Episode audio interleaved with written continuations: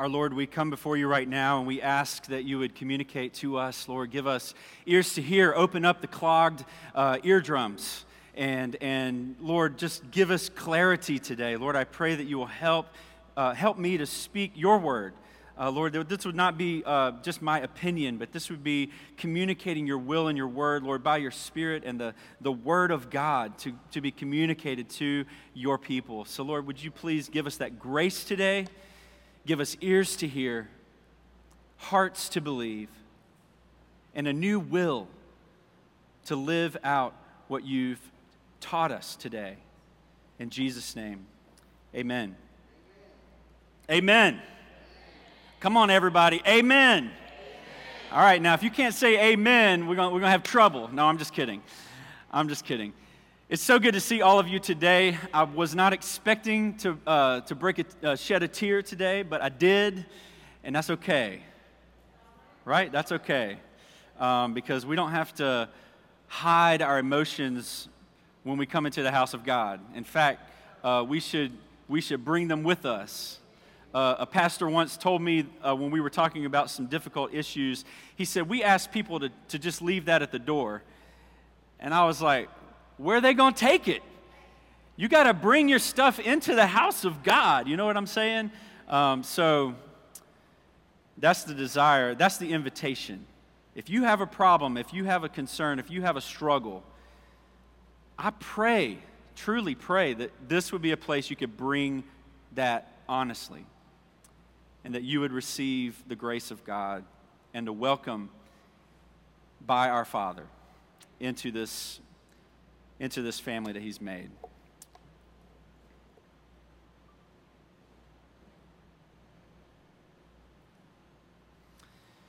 One of my favorite things about the summer is road trips. I hope you've gotten to take a road trip this summer. We took a road trip, Laurie and I, down to Florida, and they're just a lot of fun, usually. Of course, there's always something that goes wrong on a road trip, right? And, and, and one of the things that often goes wrong on a road trip for me is I'm driving, and I've been driving for a while, and I really need a break, but I start to get kind of tired. And so my steering wheel does this number. Y'all know what I'm talking about, right? It's not me, it's the steering wheel. The steering wheel begins to drift a little bit, right? And, and on the side of the road, uh, the, the, the, Department of Transportation has uh, designed these tiny little uh, ridges or, or bumps. And when you run across those ridges and those bumps, it goes, you know what I'm talking about? It goes, y'all do it with me. Can y'all roll your R's like that? Okay. It's all right. So what that means is you're drifting, right? You got to get back, okay, and hopefully you don't overcorrect and go into another lane of traffic. We have to pay attention or we'll start to drift. Family on the back row just came back from the beach, right? And uh, I was talking with uh, Josh, Joshua, Josh this morning. Either one's good. And he said he went body surfing out in the, in the ocean. I love body surfing. Does anybody else like, like to get in the water? Who's, who's too afraid of sharks? Gary, raise your hand. who's too afraid of sharks? Right. But I love getting out in there, and I'm watching for dorsal fins, you know. But, um, but I get on the wave and ride that thing all the way up. And when I was a kid, I used to love doing this. And I didn't need a boogie board or anything. I had a boogie board built in. And and I would just I would just ride that wave all the way up all day long if my mom would let me. But what I noticed was, and maybe you noticed this this week, is when you're out in the ocean and you put all your stuff on the beach and maybe your mom's there and she's reading a book or something, I noticed that as you are body surfing, what happens? Yeah, you begin to get further out, you begin to get further down, and I remember one time as a kid panicking because I, I got so far down, the tide took me so far away from where my mom was that I couldn't see her anymore. And I started to panic, like, what am I going to do? I've drifted too far. And so I, you know, probably started running back up to the beach and running all the way back down trying to find her wherever she was. And so after that, she planted this big red umbrella and she said, look, just keep your eye on the umbrella and you won't drift. We have to pay attention or we'll start to drift. Our scripture today comes to us from Hebrews chapter 2, verses 1 through 4. And before I reread our scripture for today, I want to share something a little personal. And that is, some of you know, because I've shared it with you, my family knows, that I've been struggling lately. Like struggling with being discouraged, struggling with feeling down, struggling with feeling like a failure, struggling with feeling like nothing's going right. In my especially in church and ministry that's like you know when you're when you're uh, working in a job that can become like your identity like everything that happens at your job is like you take it personally you know? And i think that was starting to happen starting to drift starting to drift in my thoughts away from my confidence in the Lord, starting to drift into feeling anxiety, starting to drift into feeling some um, emotional unhealth. Is that a word? You know what I mean. There were moments in the last month where I began crying without even knowing why. Does that sound familiar to anybody here? And I was reading about what COVID has done to us as a nation, and this kind of thing is way more common now than it had been before, where we are just overwhelmed. And because of circumstances, we've let ourselves be pushed down by the waves. We've let ourselves fall asleep and drift a little bit. And, and, and, and for me, that means losing faith in the Lord. Like on a real practical level, losing faith in the Lord and getting angry at the Lord and feeling like He doesn't know what He's doing. And what God is teaching me and has taught me, uh, even through our scripture today, um, and I'm going to share more with you about this uh, later, is that what He's teaching me, okay, not taught me, amen? Don't, don't, don't get it don't like what was the ser- sermon title last week? Don't get it twisted. Don't get it twisted, right? Uh, teaching is he's teaching me that I've been drifting. That I've been drifting. Let's read our scripture because this is really where our answers are found. In Hebrews chapter 2, uh, verses 1 through 4.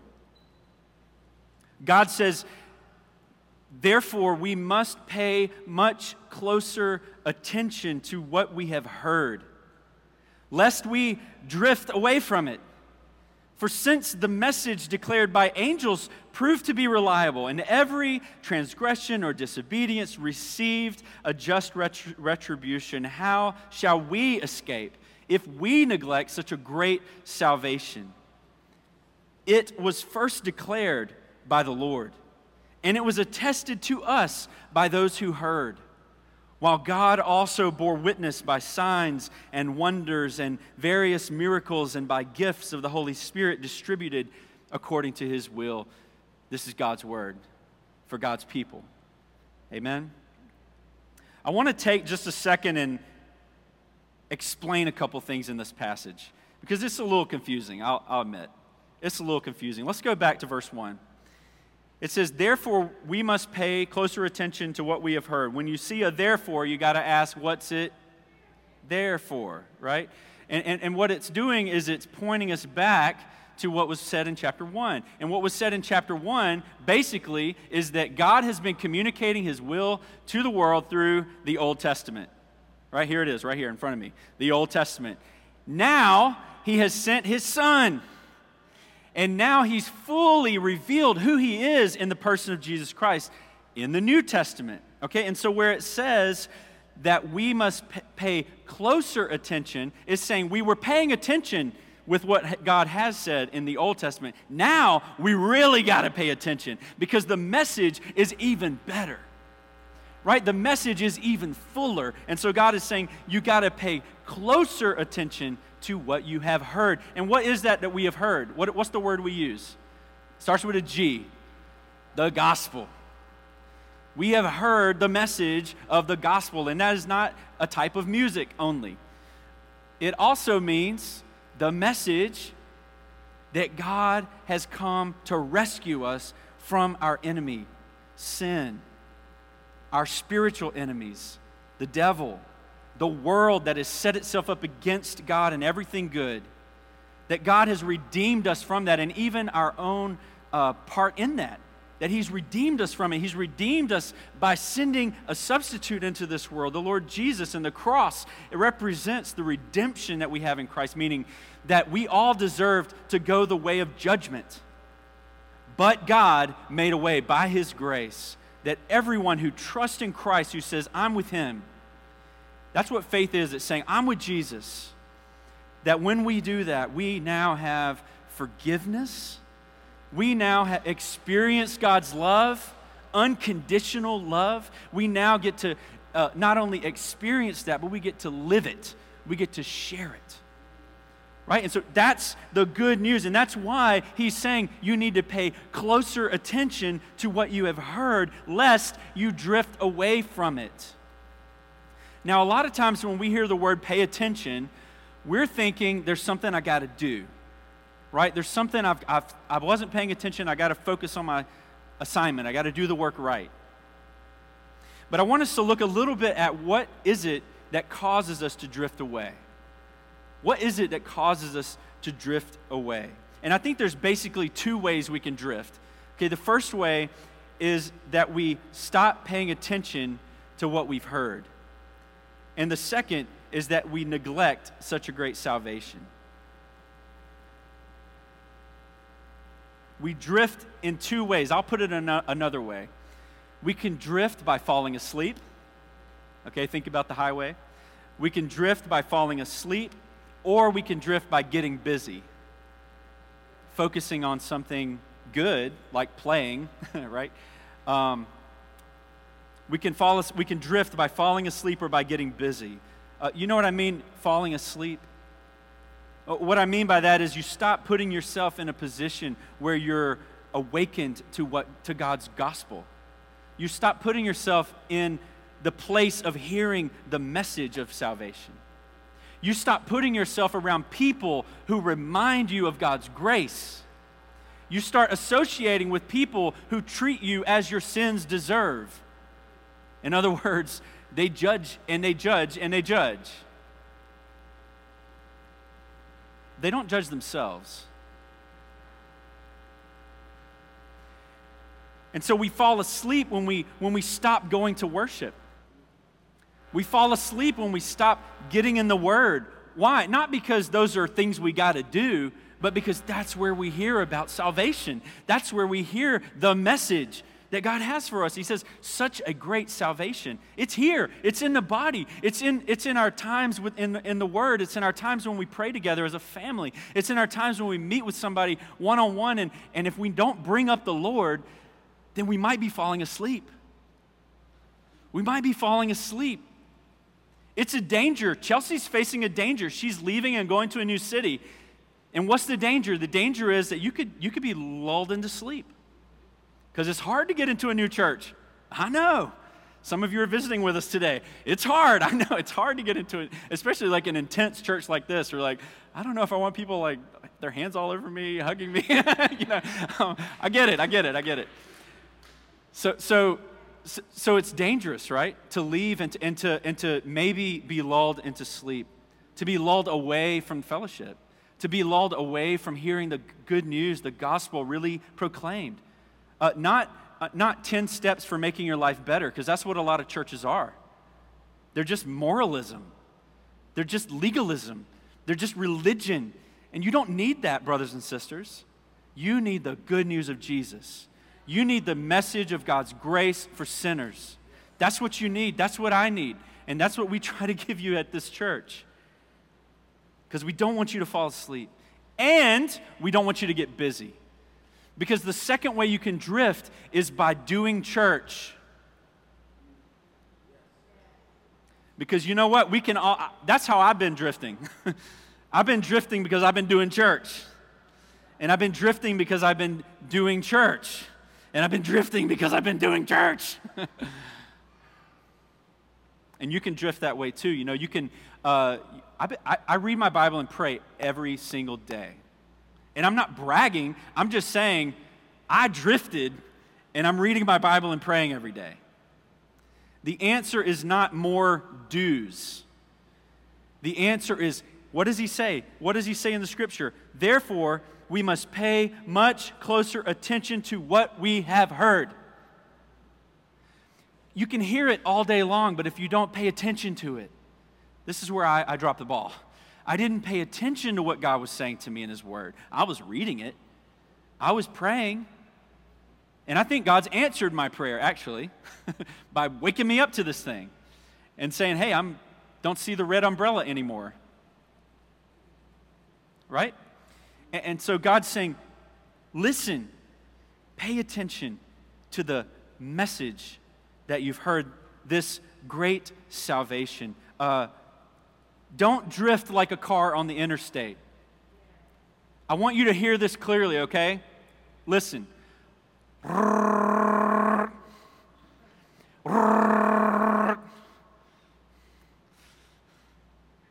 Wake up.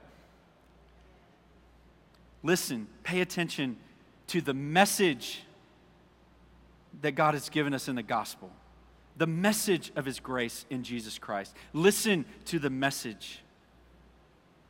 How do we stop drifting? We got to listen, right? That's the first thing. But like I said, it's not do better, it's not uh, try harder, it's not uh, work more. How do we know that? Because look, y'all, this story right here of the Old Testament is the story of people working harder, doing more, trying harder, pulling themselves up by their own bootstrap. And what, is, what ends up happening every single time? They forget the central thing, which is the grace of God. They forget the central thing, which is God is my Savior. I'm not my Savior. Uh, if you listen to social media, if you listen to any media, if you listen to motivational speakers, they will tell you that the salva- your salvation is in you getting your butt in gear. That is your salvation, and that is a lie. Straight from hell. Your solution is not get your butt in gear. Forgive me, parents, for, for using that word. That is not the answer. Our salvation is by faith. It's by faith, not in what you do, but what in God has done for you. What God has already done for you. Uh, not even in what He might do for you today, but what He has done for you. And that's why this whole story points to the cross, right? Forward to the cross, back to the cross. Because what God did in the person of Jesus Christ was give us a reason to stop drifting. He gave us a reason to stop drifting. How much will we drift when we neglect God's mercy, when we neglect His grace revealed by the Son of God Himself, the Lord Jesus? We can stop drifting by paying attention to what the Bible actually means. Now, y'all know we're in a series on the sword of the Spirit right now. We're talking about how to study the Bible. And we've been using this methodology of comma, remember?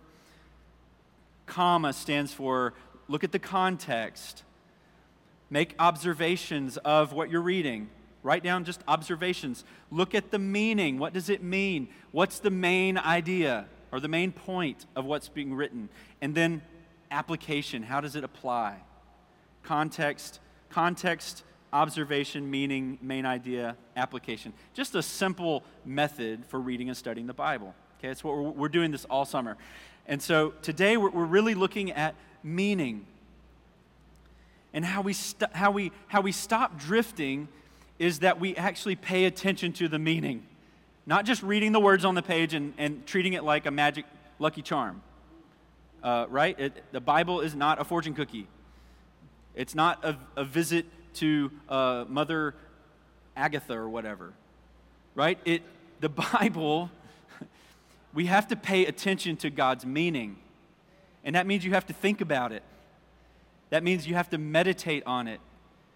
Christian meditation is not like Eastern meditation. Eastern me- meditation is emptying your mind and, and, and trying to transcend all the physicality of the world and, and trying to sort of connect with the divine. That is not Christian meditation. Don't let anyone tell you that it is. It isn't. It's nowhere in the Bible. Okay, it's really not. Christian meditation is taking the truth of God, understanding the meaning of it, and pondering it,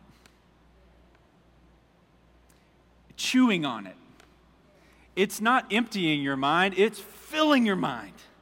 It's filling your mind with God's meaning that He has for us in the Scripture. And uh, one of the primary meanings of the whole Bible is the is what he says here such a great salvation, right? It's that message.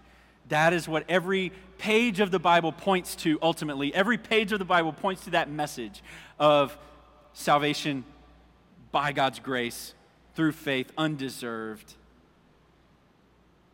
uh, unlimited grace of God. That's it, the gospel. And so as we approach the scripture. And today, uh, in our remaining time, we're going to take a look again at Psalm 23. And y'all, Psalm 23 has rocked my world this week. It has, it has, and I've been reading, I've known this my whole life, but it has, God has shown me some new things in Psalm 23. And they're not new, they're new, they're new because I'm paying attention to them, okay? They're not new, but they're new to me. All right, y'all ready to get into Psalm 23 just for a few minutes? So, Psalm 23, let me show you my journal. Uh, if you could pull that up, Jessica. Now, I know you can't see it, so hopefully the next one you can. I zoomed in. Is that better? Okay, so what I do is on the journal, I've got context on one. Go back out to the, to the big picture real quick. So on the left side, it says context, and then there's a column.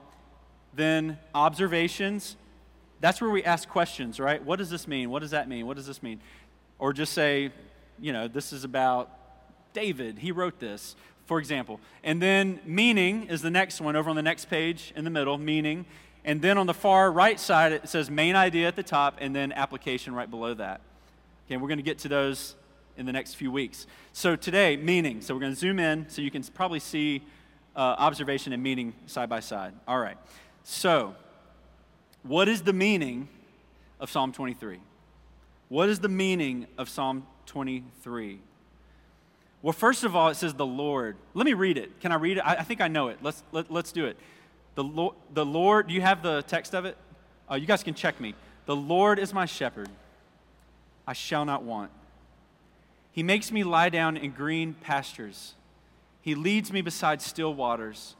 He restores my soul. He leads me in paths of righteousness for his name's sake.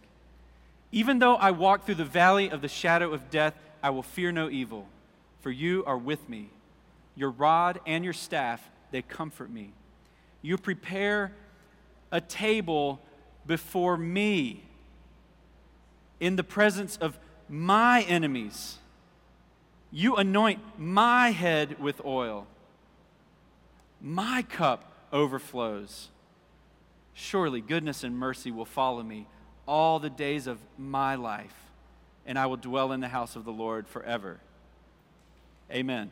Did y'all catch how I read that a little different at the end? Okay, I'm to I'm gonna explain. I'm to explain. When we say the Lord, that word Lord is the word Yahweh, and that is God's personal name. It's like if you called me Pastor Sibley, you know, that would be like a real formal way to address me, right? But if you call me JP, which you're welcome to do, by the way, if you call me JP, then that's my personal name. God's personal name is Lord. It's translated Lord, but it's the Hebrew word Yahweh. Uh, sometimes we pronounce it Jehovah. And so the word Jehovah and Yahweh are actually the same word with different pronunciations. Mind blown, right? Did y'all know that? Same word, different pronunciations, Yahweh or Jehovah. Okay, so what does that mean? It means that the Lord that he's addressing, he's, first of all, he's calling God's first name, right? He's, he's addressing God in a very personal way because he's saying, Lord, the Lord is my shepherd. It's personal. And see, this is God Yahweh. This is God, Jehovah, the covenant keeping God. This is the God who uh, wants a relationship with his creatures. This is a God who, if you're uh, sitting bored in church, he's the one, this is the God who actually wants to wake you up. This is the one who wants to tap on your shoulder and say, hey, hey, I want you. Hey, I want a relationship with you. That's Yahweh. That's Jehovah. That's the God in this passage. The Lord is my shepherd. I shall not want. Not want means that He's going to provide everything that I need, right? I shall not want. It means that body and soul, body in verses 1 through 2. Look, He describes uh, physicality, right? He says, um, He makes me lie down in green pastures, He leads me beside still waters. He's going to take care of our bodies, right? He's going to take care of our bodies, and, and ultimately, we're going to have resurrection bodies. Uh, we are going to suffer and die in this world. That is a consequence of living in a broken and fallen world. But by God's grace, this world will be renewed. There will be a new creation and a new city, Jerusalem, a new Jerusalem, where we will live forever in God's new infinite kingdom. And we, we talked a little while ago about the, the, the telescope that's aiming into the, uh, you know, into the infinite galaxy, seemingly infinite universe, right? And, and, and so eternity is even greater than that. Uh, what God has in store is even greater than that. He restores our bodies and He restores my soul, right? It's not just my body, my physicality, but my inside. It's my inner person. It's my inner person that God cares about, that God is interested in having a relationship with. And so our wellness or our comfort, our uh, ability to move on with life is not dependent on us, but what does it say? It repeats He, He, He, He. How many times? What did I write up there? Four times, I think. Four times he repeats that over and over. Because why? Because we are in a dependent relationship with God. He restores my soul. He does it. And so that means we receive it, that we receive it from God. Uh, Man made philosophy, religion is all about self made. But we as Christians are, we're weak. And we admit it. And we say, we need God's help. Right? We are humble people. We ought to be, because we need God's help. And so we, we say, The Lord is my shepherd. He does all these things for me. We are wandering sheep, right? We drift, we stray, and we go into dark valleys. We go into, we wander into uh, places where we're feeling lost. We wander into places where we're in danger, like driving off the road, right? We, we, we drift in life. And, and, and yet, even here, God says to us, the Lord says to us, even in the valley, I will be with you. In the valley, I will be with you. And then it says, Your rod and your staff, they comfort me. The rod and the staff are two instruments of the shepherd. The rod is used to guard us, and the, and, and the staff is used to guide us. The rod uh, guards us against enemies that come, and, and, and, the staff guides us where we need to go. Uh, the, the, the rod protects us from our enemies, and the staff directs us where we ought to go to green pasture.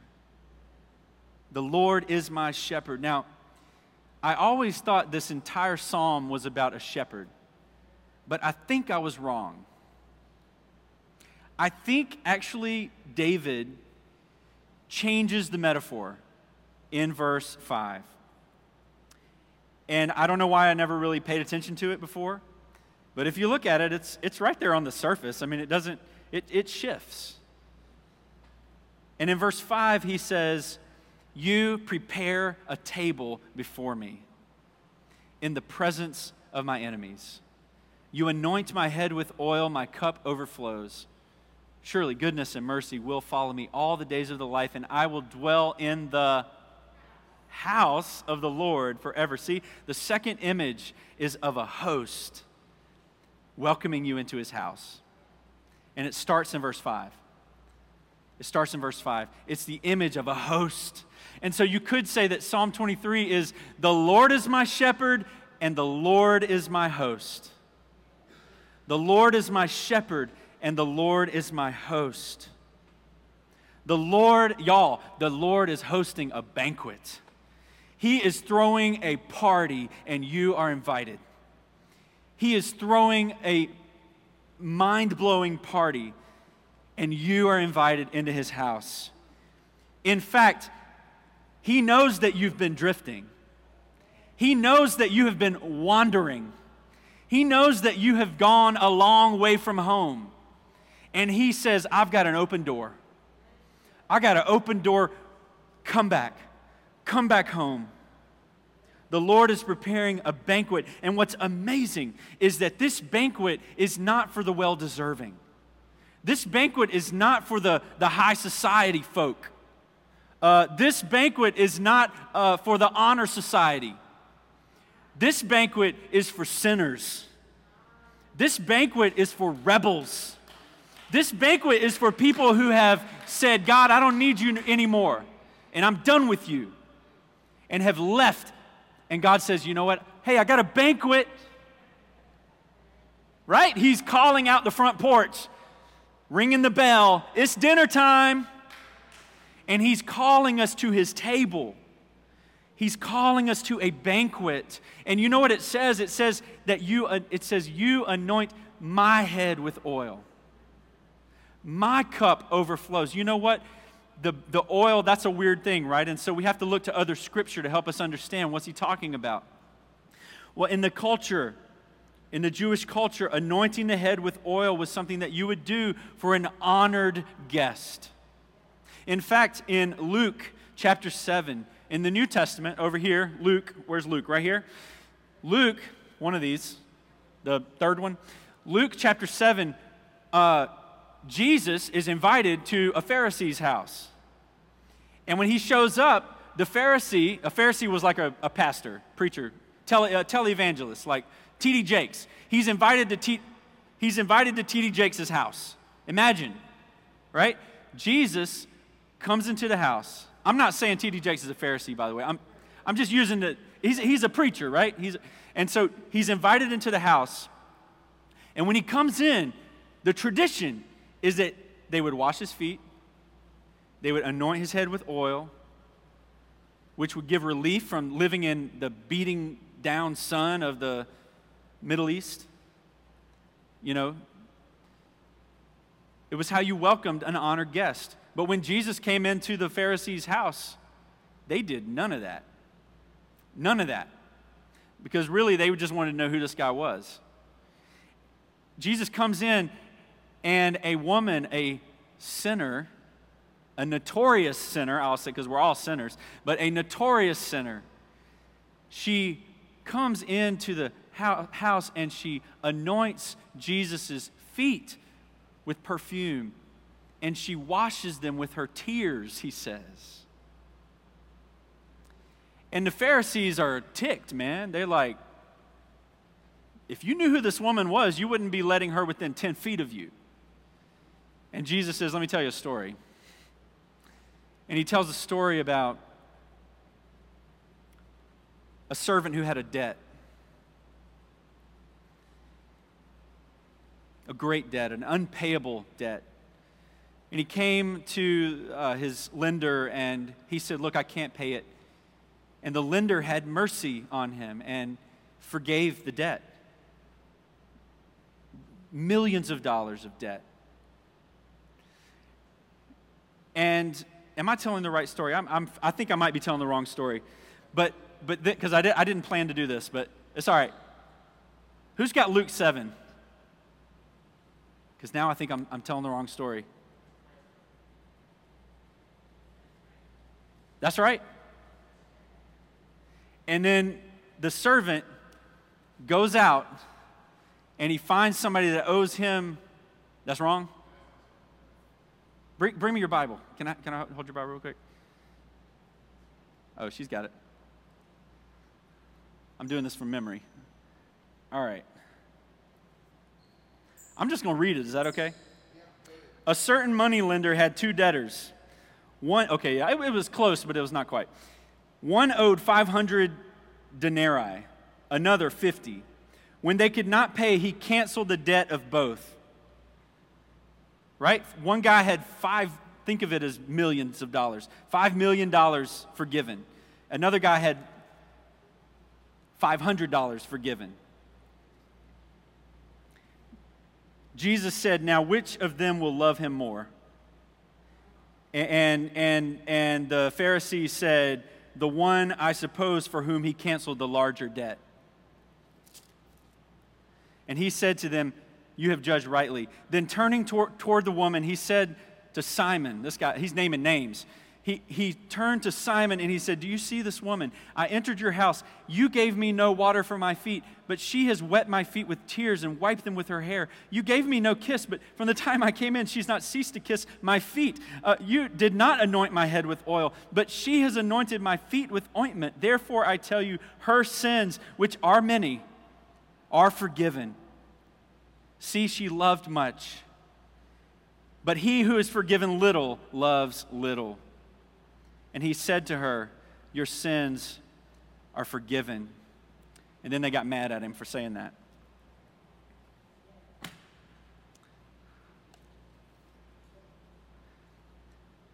So the anointing with oil, the anointing with oil is to, to the honored guest. Jesus deserved to have his head anointed with oil. But in Psalm 23, David, aware that he's a sinner, recognizes that when he comes into God's house, he should be the one uh, anointing the Lord with oil, right? But it's not that way. It's the Lord who's bending over and, and, and washing our feet. It's the Lord who's, who's anointing our heads with oil. He's the one pouring out the love, He's the one pouring out the grace. And it's for you. It's for you. And it's for me. You don't have to constantly be doing the work. You got to be served by the Lord, and you have to receive His grace. You got to receive it and not just give it out. All right, who am I preaching to?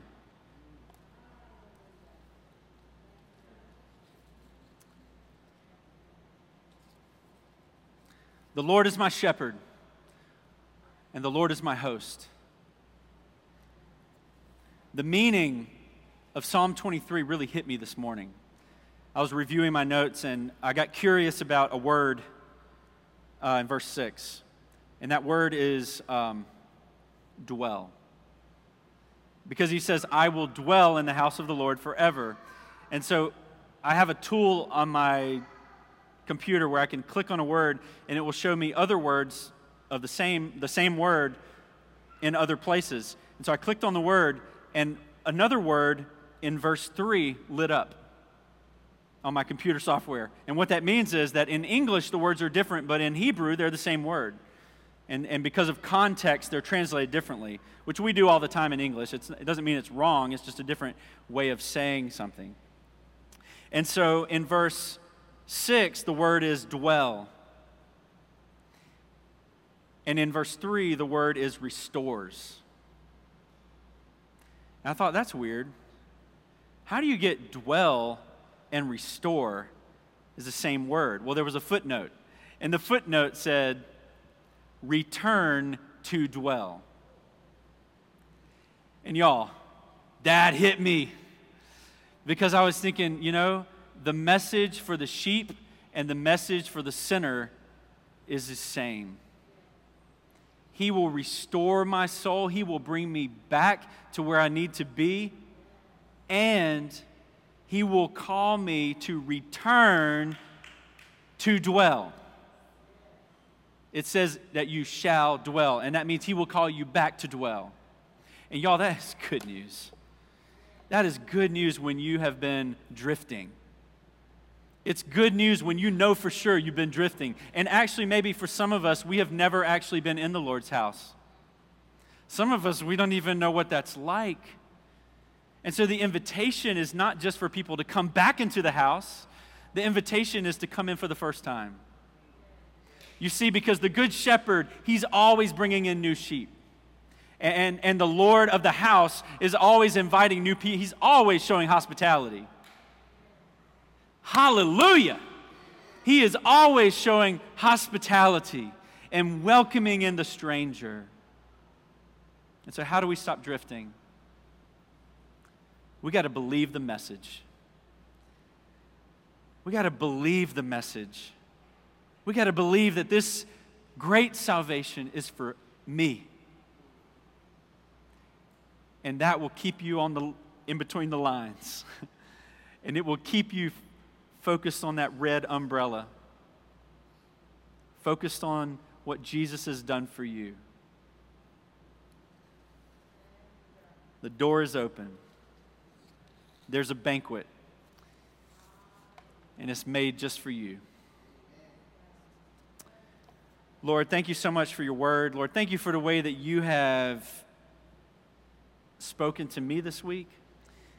Uh, you always do, but something was different this week. and so, Lord, I thank you for that. And I thank you for the way that you have communicated uh, to us today through your word, Lord, by your spirit. And Lord, we pray that you will help us to. Um, to listen, to pay attention to the meaning, to not drift, to not fall asleep. Lord, help us not to fall asleep. Lord, help us not to fall asleep. Help us not to drift, not to get so busy that we're distracted from paying attention to the good news, the good news of your grace in Jesus Christ. It's in His name that we pray. Amen.